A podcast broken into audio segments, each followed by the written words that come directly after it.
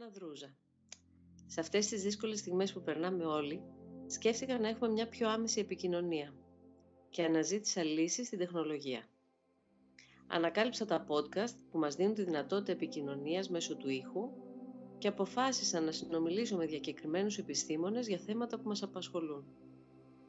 Η πρώτη σειρά συζητήσεων θα είναι πάνω σε θέματα ψυχικής υγείας, όπως για παράδειγμα η επίδραση του κορονοϊού στη ζωή μας ή πώς βρίσκουμε το νόημα της ζωής. Οι ενδιαφέρουσες αυτές συζητήσεις ξεκινούν με τον καθηγητή ψυχολογίας στο Πάντιο Πανεπιστήμιο και συγγραφέα Γαλανάκη Μιχάλη. Ο ρόλος του μυαλού ποιος είναι, δηλαδή πώς επηρεάζει την ψυχή; Καταρχήν να πούμε κάτι για το μυαλό. Το, το μυαλό και ιδίως η λογική, το ρασιονάλ, είναι, είναι ο κυβερνήτης. Αλλά για να, για να εκλεχθεί κυβέρνηση, για να, για να μπορέσει να ασκήσει το ρόλο του, του κυβερνήτη, θα πρέπει α να έχει δύναμη και δεύτερον να καταλαβαίνει πώς δουλεύει το όλον. Αυτά τώρα ναι. είναι, είναι γνώσεις οι οποίες δεν, δεν είναι προσβάσιμες ή δεν είναι, δεν είναι κατάκτηση των πολλών. Καλό ή ναι. κακό. Θες για λόγους παιδείας, θες για λόγους ε, κακού σχεδιασμού από την κυβέρνηση, θες για το ότι θέμε κι εμείς οι ίδιοι που δεν, ε, που δεν ε, φροντίζουμε να κάνουμε πράγματα ή να εμβαθύνουμε ή να, ή να αναπτύξουμε τον εαυτό μας. Δεν δε, δε, μας ενδιαφέρει να δώσουμε τώρα κατηγόριες ή να πούμε τελικά ποιος στέει. Το θέμα είναι τι κάνουμε από εδώ και πέρα. Ο κόσμος, ο κόσμος, να ξέρετε, ε, ε, δεν, δεν αγαπάει την προσπάθεια και δεν αγαπάει τον κόπο, γιατί τον έχουν μάθει έτσι. Να. Και φροηδικά, αν το πάρουμε, δηλαδή, ο, ο, ο, άνθρωπο, ο, ο άνθρωπος προσπαθεί όσο μπορεί σε όλη τη ζωή να κυνηγήσει την ειδονή και να αποφύγει τον πόνο. Άρα λοιπόν είναι γραμμένο μες στο DNA σου αυτό. Ακριβώς. Δια... Ε, ακριβώς. Αλλά απλώ η διαφορά εδώ πέρα είναι ότι κάποιες φορές, σε κάποιες ανηφόρες, για να πούμε έτσι λίγο και το μύθο της αρετής και της κακίας ε, από, την, από την αρχαία ελληνική μυθολογία, κάποιες φορές τα κακοτράχαλα μονοπάτια και ο πολύ κόπο σε οδηγούν σε ειδονές μεγαλύτερες από ό,τι αν αποφύγεις αυτά τα κακοτράχαλα μονοπάτια. Οπότε λοιπόν, ο λόγος για τον οποίο κάποιοι άνθρωποι δεν μπορούν να ακολουθήσουν τα βήματα που τους προτείνουν οι θεραπευτές ή τα παραδείγματα τα καλά που έχουν από τους γύρω τους και δεν μπορούν να βάλουν σε μια τάξη το μυαλό τους και τη ζωή τους, έχει να κάνει ίσως από, από το γεγονός ότι δεν έχουν μάθει. Και εδώ μπαίνει το ρόλο του μυαλού που είπατε προηγουμένως. Δεν έχουν μάθει να πειθαρχούν τον εαυτό τους ή δεν έχουν μάθει να βάζουν τον εαυτό σε μια διαδικασία να κυνηγήσει πράγματα και να κυνηγήσει στόχους. Οπότε και νευρογλωσσικά για να βάλουμε και άλλες επιστήμες στο τραπέζι, ίσω θα πρέπει να γίνει πρώτα μια δουλίτσα εκεί πέρα και μετά να εφαρμοστούν τα πρωτόκολλα για να έχουν αποτελεσματικότητα. Δηλαδή, ο ρόλος του μυαλού είναι κομβικός. Εγώ πολλές φορές στα, ναι. μαθήματα, στα μαθήματα λέω ότι, ότι είσαι αυτό που το μυαλό σου λέει ότι είσαι. Τόσο δυνατό. Έχει, έχει τέτοια δύναμη το μυαλό. Και έχουμε πολλά ναι. παραδείγματα τέτοια ανθρώπων οι οποίοι ξεκίνησαν και όλοι τους λέγανε ότι δεν το έχεις και τελικά αυτοί είπαν εγώ το έχω και έγιναν. Άρα λοιπόν. Αντίστοιχα όμως στην επιθυμία της ειδονής, της ενορμήσης, αν καταπιέζει συνεχώς με τη λειτουργία, τη λογική του μυαλού, και αυτό δεν εγκυμώνει κινδύνους, νευρώσεις και ό,τι άλλο εσείς γνωρίζετε καλύτερα. Ε, για, για να μιλήσουμε λίγο με την αριστοτέλεια λογική του μέτρου, οτιδήποτε γίνει στην υπερβολή φέρνει νευρώσεις. Οτιδήποτε. Και, και, άκρα, και άκρα το ειδονισμό να βάλεις στη ζωή σου και αυτό οδηγεί σε, σε αδιέξοδο. Και όταν λέμε νευρώσεις για να καταλαβαίνει και ο κόσμος που μπορεί να ακούσει, ε, τι ε, ακριβώς, πώς θα το εξηγήσετε αυτό. Πολύ ωραία ερώτηση. Για, για, για, για, να αποφύγουμε να κάνουμε μάθημα που ίσως να μην ενδιαφέρει άλλους εκτός από τους αποτυχιακούς φοιτητές ψυχολογίας, ας, μιλ, ας, μιλήσουμε, και, ε, ας, ας, ας μιλήσουμε και ας, ας βάλουμε ένα, ένα μεγάλο σύνολο ε, που μπορεί να έχει μέσα τις νευρώσεις, τις ψυχώσεις και άλλα πράγματα και ας μιλήσουμε απλά για διαταραχές. Τι σημαίνει διαταραχές, Ακριβώς. Ε, ε, εμείς στην ψυχολογία λέμε ότι προκειμένου μια συμπεριφορά να είναι προβληματική, ε, πρέπει να συντρέχουν πέντε λόγοι, πέντε, πέντε βασικά κριτήρια. Και ποια είναι τα κριτήρια αυτά; Ε, η ένταση, η διάρκεια, η συχνότητα. Η, η θα τα εξηγήσω. Η συνεμφάνιση συμπτωμάτων, η ενδοπροσωπική και η διαπροσωπική προσαρμογή. Τι σημαίνουν αυτά τώρα; Σημαίνουν ότι, να σας δώσω ένα παράδειγμα, ε, εγώ, εγώ το βράδυ χθες δεν μπορούσα να κοιμηθω Δεν μπορούσα να κοιμηθώ. Αυτό στην ψυχολογία είναι ένα σύμπτωμα, λέγεται αϊπνία. Mm-hmm. Αλλά είμαι εγώ, είμαι εγώ τώρα για στην ανάγκη να ζητήσω τη βοήθεια ειδικού, ή αυτό δεν είναι τίποτα. Και απλώς εγώ είχα επινία γιατί το μεσημέρι είχα τρελαθεί στον ύπνο λόγω καραντίνας. Και το βράδυ δεν, δεν ίσταζα. Άρα λοιπόν βλέπουμε ότι υπάρχουν συμπεριφορές οι οποίες μπορεί να, είναι, μπορεί να είναι φυσιολογικές ή μπορεί να είναι προβληματικές ταυτόχρονα και εξαρτάται αν τελικά χρειάζεται κάποιος βοήθεια ή όχι από άλλα πράγματα. Και τα πράγματα αυτά είναι αυτά που είπα προηγουμένως. Δηλαδή η ένταση, η διάρκεια, η συχνότητα. Πόσο, πόσο καιρό μου συμβαίνει αυτό για πόσες ώρες δεν μπορώ να κοιμηθώ; Είμαι άϊπνος τρεις μέρες, τέσσερις μέρες; Μου συμβαίνει αυτό εδώ και έξι μήνες; Αυτά είναι, είναι απαντήσεις οι οποίες προσανατολίζουν σε άλλες λύσεις ανάλογα τι θα πει ο άλλος. Όσο δεν τα βοηθάς, επιδεινώνονται; Σίγουρα και γι αυτό, γι' αυτό το τέταρτο κριτήριο που λέω ότι είναι η συνεμφάνιση συμπτωμάτων.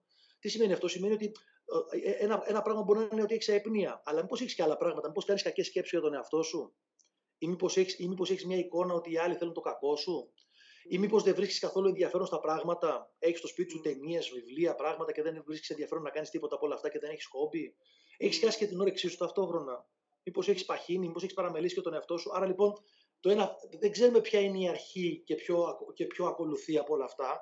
Και συνήθως αυτά εμφανίζονται όλα μαζί. Δηλαδή, υπάρχει μια συνεμφάνιση αρκετών πραγμάτων προβληματικών για να πούμε τελικά ότι μιλάμε για νευρώσεις ή για διαταραχές. Και το τελευταίο, κομμάτι, το τελευταίο κομμάτι είναι, είναι η διαπροσωπική και η ενδοπροσωπική και η διαπροσωπική προσαρμογή. Δηλαδή όλα αυτά τα συμπτώματα που έχω, όλη αυτή η δυστημία, όλα αυτά τα ψυχολογικά προβλήματα, εμένα τι μου κάνουν, εγώ πώς θα πάω με τον εαυτό μου; Είμαι εντάξει, χαίρομαι που είμαι με τον εαυτό μου, μου μιλάω, με ακούω και άλλα πολλά. Και δεύτερον, ποια είναι η σχέση μου με τους άλλους; Κοινωνικοποιούμε εύκολα. Είμαι, είμαι, είμαι κακός μπελάς για τους άλλους. Με έχουν κάνει όλοι πέρα. Οπότε αυτό όλο φτιάχνει ένα τεράστιο παζλ που το βλέπουμε ολιστικά τελικά το θέμα. Και έτσι μπορούμε να οδηγηθούμε και να μιλήσουμε αν τελικά κάποιος χρειάζεται βοήθεια ή δεν χρειάζεται. Και τι είναι τελικά νεύρωση ή δεν είναι νεύρωση, είναι ήπια διαταραχή ή δεν είναι και καθόλου διαταραχή. Το ίδιο πράγμα. Άρα λοιπόν, ξέρετε, είναι δύσκολη και η διάγνωση και η θεραπεία. Και σίγουρα η καλή διάγνωση θα οδηγήσει και σε αποτελεσματική θεραπεία. Αλλά σε όλα αυτά, να ξέρετε, κλειδί είναι ο άνθρωπος. Δηλαδή, ο παθόν. Γιατί, Τελικά σε εσάς φτάνουν οι άνθρωποι που από την εμπειρία σας, ε, σας, έχει, σας έχει δείξει η εμπειρία σας ότι τους σωθεί, τους κινητοποιεί τελικά να φτάσουν σε εσάς πότε; Πώς το αντιλαμβάνονται ότι χρειάζονται βοήθεια; Πολύ ωραία ερώτηση. Συνήθως, συνήθως, συνήθως οι άνθρωποι χτυπάνε σε ένα τοίχο. Και προτού χτυπήσουν στον τοίχο, ακόμη και αν φωνάζουν όλοι γύρω τους «Ε, θα πέσει σε τοίχο», δεν κόβουν ταχύτητα, ούτε ζητάνε βοήθεια. Δηλαδή, τι εννοώ, ότι συνήθως ε, ε, ισχύει το ίδιο που ισχύει και για τον γιατρό. Δηλαδή, πάνε όλοι στο γιατρό ή στο νοσοκομείο όταν η κατάσταση έχει φτάσει στο απροχώρητο. Οπότε λοιπόν κανείς δεν, δουλεύει, κανείς δεν λειτουργεί προληπτικά και κανείς δεν έχει στο μυαλό του το να πάω να το δω για να το δω ή να το δω στη γένεσή του, στην αρχή του, που ίσως να είναι και πιο εύκολο να αντιμετωπιστεί. Δηλαδή, και τι είναι το απροχώρητο για εσά, δηλαδή που έχετε δει περιπτώσεις μέσα από τη δουλειά σας; Τι είναι αυτό που τον άνθρωπο τον κάνει να αντιλαμβάνεται πια το απροχώρητο; Το είπα προηγουμένως ότι χτυπάει σε τείχο, είναι ίσως μια κραχτή αποτυχία. Δηλαδή ένα διαζύγιο ή μια κοινωνική αποξένωση, μια επαγγελματική αποτυχία, μια, μια ενδοσκόπηση που οδηγεί στο, σε αντιέξοδο και ο άλλος δεν είναι ευχαριστημένος με τον εαυτό του, μια ανιδονία.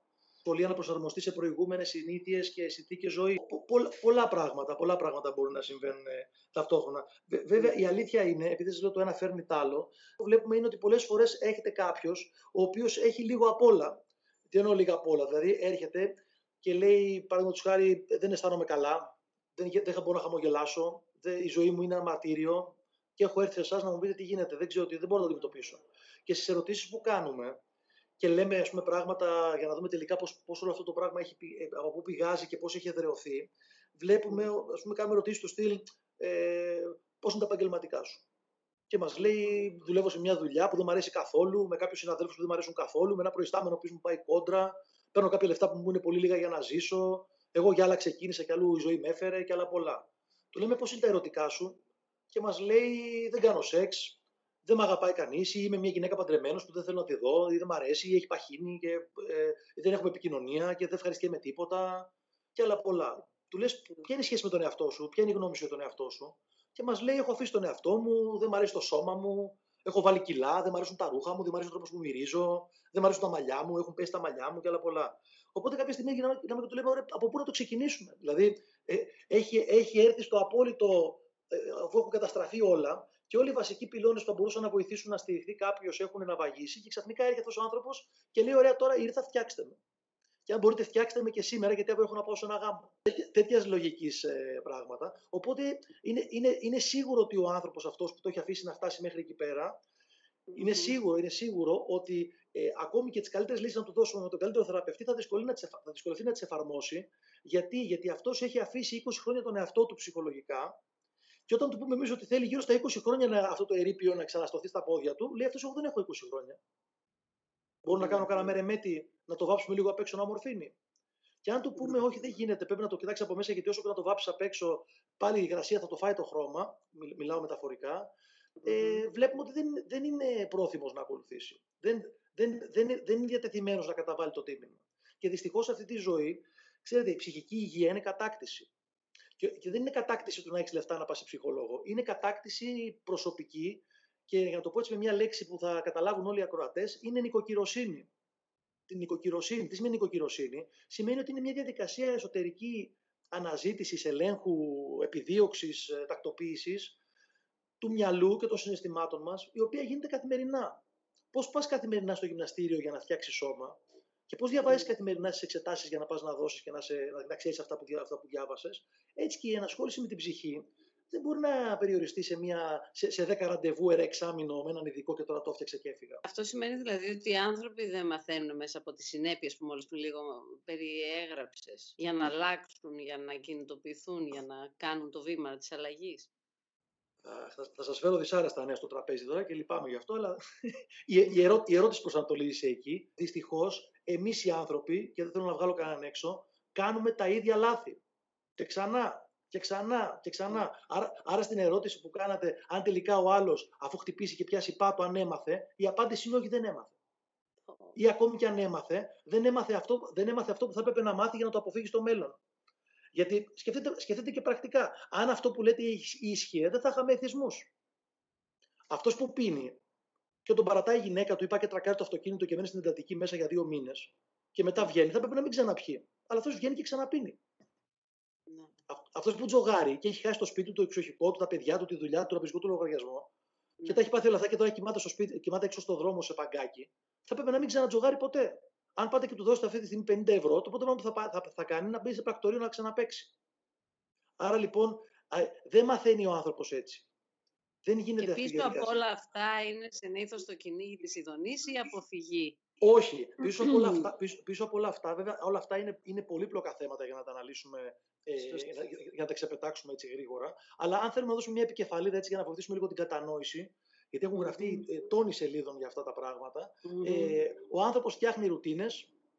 Και όταν ο άνθρωπος φτιάχνει ρουτίνες και αποκτά ειδονή από αυτές τις ρουτίνες, για δύο λόγους. Είτε, είτε γιατί η ίδια η δραστηριότητα του δίνει χαρά, είτε γιατί η ίδια η δραστηριότητα μέσα από τη ρουτίνα του δίνει την αίσθηση της ασφάλειας. Άρα, μιλάμε για διπλό ενισχυτή. Πρέπει αυτή η ρουτίνα να αντικατασταθεί με άλλη ρουτίνα. Δεν μπορείς να πας και να την κόψεις. Ναι. Ξέρουμε πολλές γυναίκες οι οποίες οι οποίες, ε, είναι, ε, έχουν υποστεί κακοποίηση από, το, από τον σύντροφό τους και κάθονται. Και όταν μετά πολλά καταφέρουν και, το, και τον χωρίζουν και πάνε παρακάτω, βρίσκουν, πάνε και βρίσκουν άλλον ο οποίος τις κακοποιεί ξανά και πάλι ξανακάθονται. Άρα πρέπει να γίνει μια άλλη είδους δουλειά εκεί πέρα από την απλή διαδικασία του εγώ έπαθα και έμαθα, προκειμένου άλλος να αλλάξει και να μπορέσει να κυριαρχήσει το μυαλό του και να μπορέσει να αλλάξει συνήθειες. Όλα βέβαια παραπέμπουν στο κομμάτι της αυταξίας, δηλαδή πώς όσο πιστεύει κανείς έτσι, το βαθμό που αξίζει σαν άνθρωπος και η ζωή του αντίστοιχα. Αυτό, αυτό παίζει πολύ μεγάλο ρόλο, σίγουρα, πολύ καλή μεταβλητή και καλά κάνετε και τη βάζετε στο τραπέζι και σίγουρα παίζει πολύ μεγάλο ρόλο και η θέληση. Αυτό που λέμε το, will, το willpower. Δηλαδή ε, υπάρχουν κάποιοι άνθρωποι οι οποίοι με τη θέληση έχουν ανατρέψει και ιατρικά δεδομένα, όχι μόνο ψυχολογικά δεδομένα, εις βάρος τους. Άρα λοιπόν το κομμάτι της θέλησης, το τι είσαι διατεθειμένος να κάνεις δηλαδή, είναι πάρα, πάρα, πάρα πολύ σημαντικό. Πάρα, πάρα πολύ σημαντικό. Εγώ στα, στα μαθήματα πολλές φορές έχω ένα ρητό που μου αρέσει και το έχω πάρει από τον Καζατζάκη. Ε, ο οποίος ο οποίος έλεγε ότι όλοι οι άνθρωποι θέλουν να πάνε στον παράδεισο, αλλά κανένας δεν είναι διατεθειμένος να πεθάνει. Αλλά για να πας στον παράδεισο πρέπει να πεθάνεις. Δεν υπάρχει άλλος δρόμος. Και όταν λέω να πεθάνεις, δεν εννοώ κυριολεκτικά. Εννοώ να πληρώσεις το τίμημα. Να. Το τίμημα. Γιατί ναι. εκεί, εκεί πέρα έξω όλοι οι άνθρωποι θέλουν. Όλοι οι άνθρωποι έχουν επιθυμίες. Ο άλλος θέλει να βγάλει λεφτά, ο άλλος θέλει να είναι έξυπνος, ο άλλος θέλει να τον αποδέχονται οι άλλοι, ο άλλος θέλει να ταξιδέψει. Όλοι οι άνθρωποι έχουν επιθυμίες. Όλοι οι άνθρωποι. Και, ο, και, και, ακόμη και. Να πω αυτό και θα με ρωτήσετε. Και, ναι. ακόμη και, ακόμη και στην πιο τρελή επιθυμία που έχει κάποιος, αν πας και του πεις Α, πολύ ωραία, ξέρεις κάτι, αυτό που, ρωτά, αυτό που ζητάς γίνεται. Γίνεται. Αλλά για να γίνει πρέπει να κάνεις αυτά. Ένα, δύο, τρία, τέσσερα, πέντε, έξι, εφτά, οχτώ. Με το που τα δει, ξέρετε τι κάνει. Αλλάζει στόχο. Δεν θα πάρω, ευχαριστώ πολύ. Γιατί δεν θέλει να πληρώσει το τίμημα. Το τίμημα. Ναι. Ε, έτσι λοιπόν έχουμε δύο ταχύτητες ανθρώπων. Έχουμε άνθρωπους οι οποίοι ζητάνε τον πόνο, τον κόπο, τον δύσκολο, τη δύσκολη διαδρομή και βάζουν τα στοιχήματά τους και πάνε καλά και δεν τους τρώνε οι εσωτερικοί τους δαίμονες. Και υπάρχουν και οι άλλοι οι οποίοι βάζουν τα πράγματα κάπου το χαλάκι, σπρώχνουν τους δαίμονες έξω από την πόρτα, ξεγελάνε τον εαυτό τους και κάποια στιγμή αυτό θα κάνει μπαμ. Και όταν κάνει μπαμ, μετά άντε, άντε βρες και αντιμετώπισε το. Να. Ο φόβος ο μεγαλύτερος που ήρθαν σε επαφή οι άνθρωποι ποιος είναι; Εγώ νομίζω ότι ο μεγαλύτερος φόβος, δεν έχω μιλήσει με, τον, με τους ανθρώπους και νομίζω ότι ο καθένας κουβαλάει τους δικούς του. Αλλά αν μπορούσα να δώσω έτσι μια, μια ιδέα, νομίζω ότι ο μεγαλύτερος φόβος και είναι και ασυνείδητος, ακόμη χειρότερα δηλαδή, που έχει βιώσει ο κόσμος αυτή τη στιγμή, είναι ότι είναι αναγκασμένος να κάνει παρέα με τον εαυτό του. Αυτό είναι το πρόβλημα. Και όχι ο, ο φόβος του θανάτου, δηλαδή. Όχι ο φόβος του θανάτου. Μα, μα να σας πω κάτι. 9 στους 10 αυτή τη στιγμή είναι μέσα στα σπίτια τους, χωρίς κρούσματα μέσα στο σπίτι τους, δεν βγαίνουν έξω, το ψυγείο είναι γεμάτο, δεν θερίζει καμιά ασθένεια έξω, δεν έχει γίνει πυρηνική καταστροφή, ούτε, ούτε μπόμπες πέφτουν αριστερά-δεξιά. Ούτε σε χαλάρωση. Ναι, αλλά φοβήθηκαν για την υγεία τους ώστε να μην πεθάνουν. Φόβος του να δεις και να έρθεις σε επαφή με τον εαυτό σου. Ακριβώς, ακριβώς. Είναι... Τώρα, τώρα, ξαφνικά οι άνθρωποι, πολλοί, πολλοί κόσμος ήρθε στη δυσάρεστη θέση να έρθει σε επαφή με τον εαυτό του. Ποιος είμαι, τι κάνω, πού πάω, τι μ' αρέσει, τι δεν μ' αρέσει και, και το κομμάτι των σχέσεων. Δηλαδή, με ποιους Τι μ' αρέσει και τι δεν μ' αρέσει, συγγνώμη, στον εαυτό μου; Ναι. Mm. Και στον εαυτό μου και γενικά. Είναι... Και, και, και, και, γενικά. Το ξέρετε, το, το ξέρετε ότι υπάρχει κόσμος ο οποίος δεν μπορεί να αποφασίσει τι ταινία θα δει. Ή ποιο γάλα θα πάρει το σούπερ μάρκετ. Δεν μπορεί να πάρει μια απόφαση. υπάρχει, υπάρχει κόσμος που έχει, έχει, έχει indecisiveness του θανάτου. Και όπως λέει και το αγαπημένο μου αστείο, ε, ε, ε, παλιά λέει ήμουν αναποφάσιστος, έκανα ψυχοθεραπεία για πάρα πολλά χρόνια ε, και τώρα δεν είμαι και τόσο σίγουρος. Αυτό. Ναι. δηλαδή δεν, το, δεν το κόβει ο άλλος με τίποτα. Δεν, μπο, δεν μπορεί να σταματήσει. Άρα λοιπόν μπαίνεις σε μια διαδικασία τώρα αυτογνωσίας με το ζόρι. Ο πόνος που ελοχεύει είναι να δει ότι δεν νιώθει πλήρης. Ποιος είναι, ποιος είναι ο πόνος που κρύβεται πίσω από αυτό που δεν θέλει να το βιώσει; Το να δει δηλαδή τις ατέλειες. Μπορεί να μην δει τις ατέλειες σε πρώτη φάση, γιατί έχουμε και μηχανισμούς άμυνας που μας εμποδίζουν να δούμε τις ατέλειες τις δικές μας. Έτσι όσο υπάρχουν και οι άλλοι γι' αυτό, μας τροφοδοτούν οι άλλοι με το φαρμάκι τους, δεν χρειάζεται να κοιτάμε τα, τα, τα, τα, δικά μας. Αλλά ναι. ε, ε, μπο, μπορείς να έρθεις σε επαφή όμως με, με μια γενικότερη έλλειψη νοικοκυροσύνης, και ξαναφέρω τη λέξη, ως προς τα μέσα σου. Δηλαδή, ε, το πώς, το πώς η ζωή, ο ρυθμός έχει συνεπάρει και κάνεις πράγματα και επιλογές που ίσως να μην σε εξέφραζαν την ώρα που τις έκανες και έχει ξεχάσει να κάτσεις να τις σκεφτείς και λίγο. Οπότε τώρα παγώνει ο χρόνος και παγώνοντας ο χρόνος γίνεται ανασκόπηση. Εκεί γυρνάμε στη, στη δύναμη της θέλησης. Μέσα από αυτή την ανασκόπηση, δηλαδή, μπορεί κανείς να βρει την όθηση για να κάνει αλλαγή; Ε, σίγουρα το, το γνωστικό κομμάτι, δηλαδή η συνειδητοποίηση είναι το πρώτο, σκαλά, το πρώτο σκαλί. Και είναι και βασικό σκαλί να το ανέβεις. Δηλαδή, αν τελικά έτσι επαφή με τον εαυτό σου και καταλάβεις ποιες είναι οι αξίες σου, τι πρεσβεύεις σαν άνθρωπος, ποιες είναι οι επιλογές σου, τι λένε αυτές οι επιλογές για σένα, ποιες επιλογές θα κάνεις από εδώ και πέρα, τι αλλαγές θες να κάνεις στη ζωή σου. Πράγματα τα οποία ξέρετε αυτά, δεν κάθεται δεν κάθεται ένας άνθρωπος στον καναπέ και λέει: Ωραία, τώρα θα σκεφτώ αυτά. Και τα κλείνει την τηλεόραση και ξεκινάει. Αυτά θα σου έρθουν μέσα στην, μέσα στην άνεση του χρόνου που έχεις, θα σου έρθουν από μόνα τους γιατί τα έχεις αποθήσει προηγουμένως και κάποια στιγμή θα βγουν στην επιφάνεια. Και το κομμάτι των σχέσεων, έτσι, δηλαδή με ποιους είμαι μαζί, τα παιδιά μου που να, να είναι άγνωστοι κι αυτοί, γιατί κάθε μέρα πάνε στο σχολείο και τα βλέπω λίγο. Οπότε δεν έχω κάτσει ποτέ να ασχοληθώ σοβαρά και να δω τελικά αν έχουν τρόπους. Οι σχέσεις είναι έτσι κι αλλιώς ένα πολύ μεγάλο κεφάλαιο, όπως και τα παιδιά από μόνο του τεράστιο, κεφάλαιο. Τεράστιο, τεράστιο, όντως. Έτσι, γιατί στη σχέση εκεί βεβαίως υπάρχει και ο παράγοντας εμπιστοσύνη που χρειάζεται να έχεις τόσο για τον ίδιο στον εαυτό σου και για τον άλλον που επιλέγεις να έχεις δίπλα σου. Πολύ σημαντικό. Είναι και να έχεις αυτοπεποίθηση και να έχεις κάνει και καλές επιλογές. Και ξέρετε, πολύ, ε, λόγω του νευρωτικού τρόπου ζωής, μιας και πιάσαμε το κεφάλαιο της γονεϊκότητας, πολλοί γονείς είναι γονείς του Σαββατοκύριακου, τους λέω εγώ. Βλέπονται και τις καθημερινές από το πρωί μέχρι αργά το απόγευμα. Όταν γυρνάνε σπίτι, είναι ψυχολογικά και σωματικά ναυάγια. Δηλαδή, ίσα που, ίσα που αντέχουν να πέσουν σε ένα καναπέ, να φάνε κάτι και να κοιμηθούν.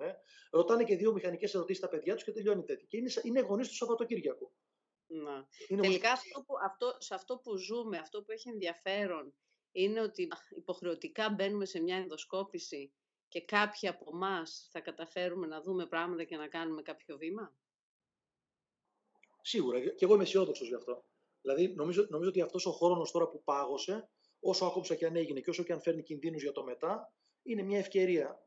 Και αρκετός κόσμος θα την πάρει και νομίζω ότι, ε, νομίζω ότι η ανθρωπότητα θα βγει σοφότερη από όλο αυτό ακόμη και αν δεν έχει, ακόμη και αν δεν έχει τις ψυχολογικές σπουδές που θα θέλαμε, ακόμη και αν δεν έχει κάνει προηγουμένως ενδοσκόπηση και άλλα πράγματα, θα βγεις σοφότερο. Θα βγεις σοφότερος, γιατί ε, είναι, είναι σαν να έχει έρθει αυτή η διαδικασία τώρα του, του κορονοϊού και των μέτρων που έχουν πάρθει ε, που να βάζει ένα stop σε όλο αυτό το ξέφρενο πανηγυράκι που γινόταν προηγουμένως και ίσως να μας βάζει σε μια διαδικασία να βρούμε τα πραγματικά μέτρα και σταθμά και να βάλουμε, το, να βάλουμε πραγματικές διαστάσεις στο τι τελικά έχει μεγάλη αξία και τι δεν έχει μεγάλη αξία γύρω μας. Αχ, τι ωραία που ήτανε. Βρήκαμε έναν τρόπο που μας φέρνει πιο κοντά. Το επόμενο επεισόδιο είναι έκπληξη και θα είναι διαθέσιμο την επόμενη Παρασκευή στις 6 στο μπορώ.gr και λίγες μέρες αργότερα σε όλες τις δημοφιλείς πλατφόρμες podcasts. Και μην ξεχνάτε, τίποτα δεν είναι καλύτερο για την ψυχή μας από το να κάνουμε λιγότερο δυστυχισμένη μια άλλη ψυχή. Σας φιλώ.